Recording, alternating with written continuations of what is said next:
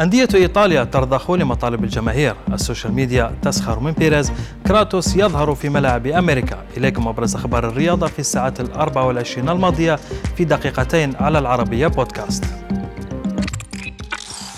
لم تتمكن الأندية الإيطالية المشاركة في دوري السوبر الأوروبي من الوقوف في وجه الضغط الجماهيري وقررت عدم المشاركة في هذه البطولة لتنضم إلى الأندية الإنجليزية الستة والتي قررت الانسحاب من هذه المنافسة في وقت سابق بعد ردة الفعل القوية التي واجهتها من الجماهير والضغط الممارس من الاتحاد الأوروبي لكرة القدم.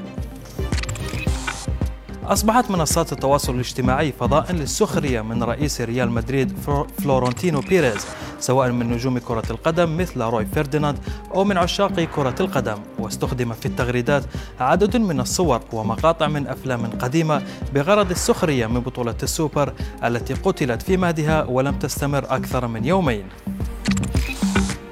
ومع تمسك رئيس ريال مدريد بدوري السوبر الأوروبي لا تزال جماهير الملكي غاضبة من رجل الأعمال الإسباني.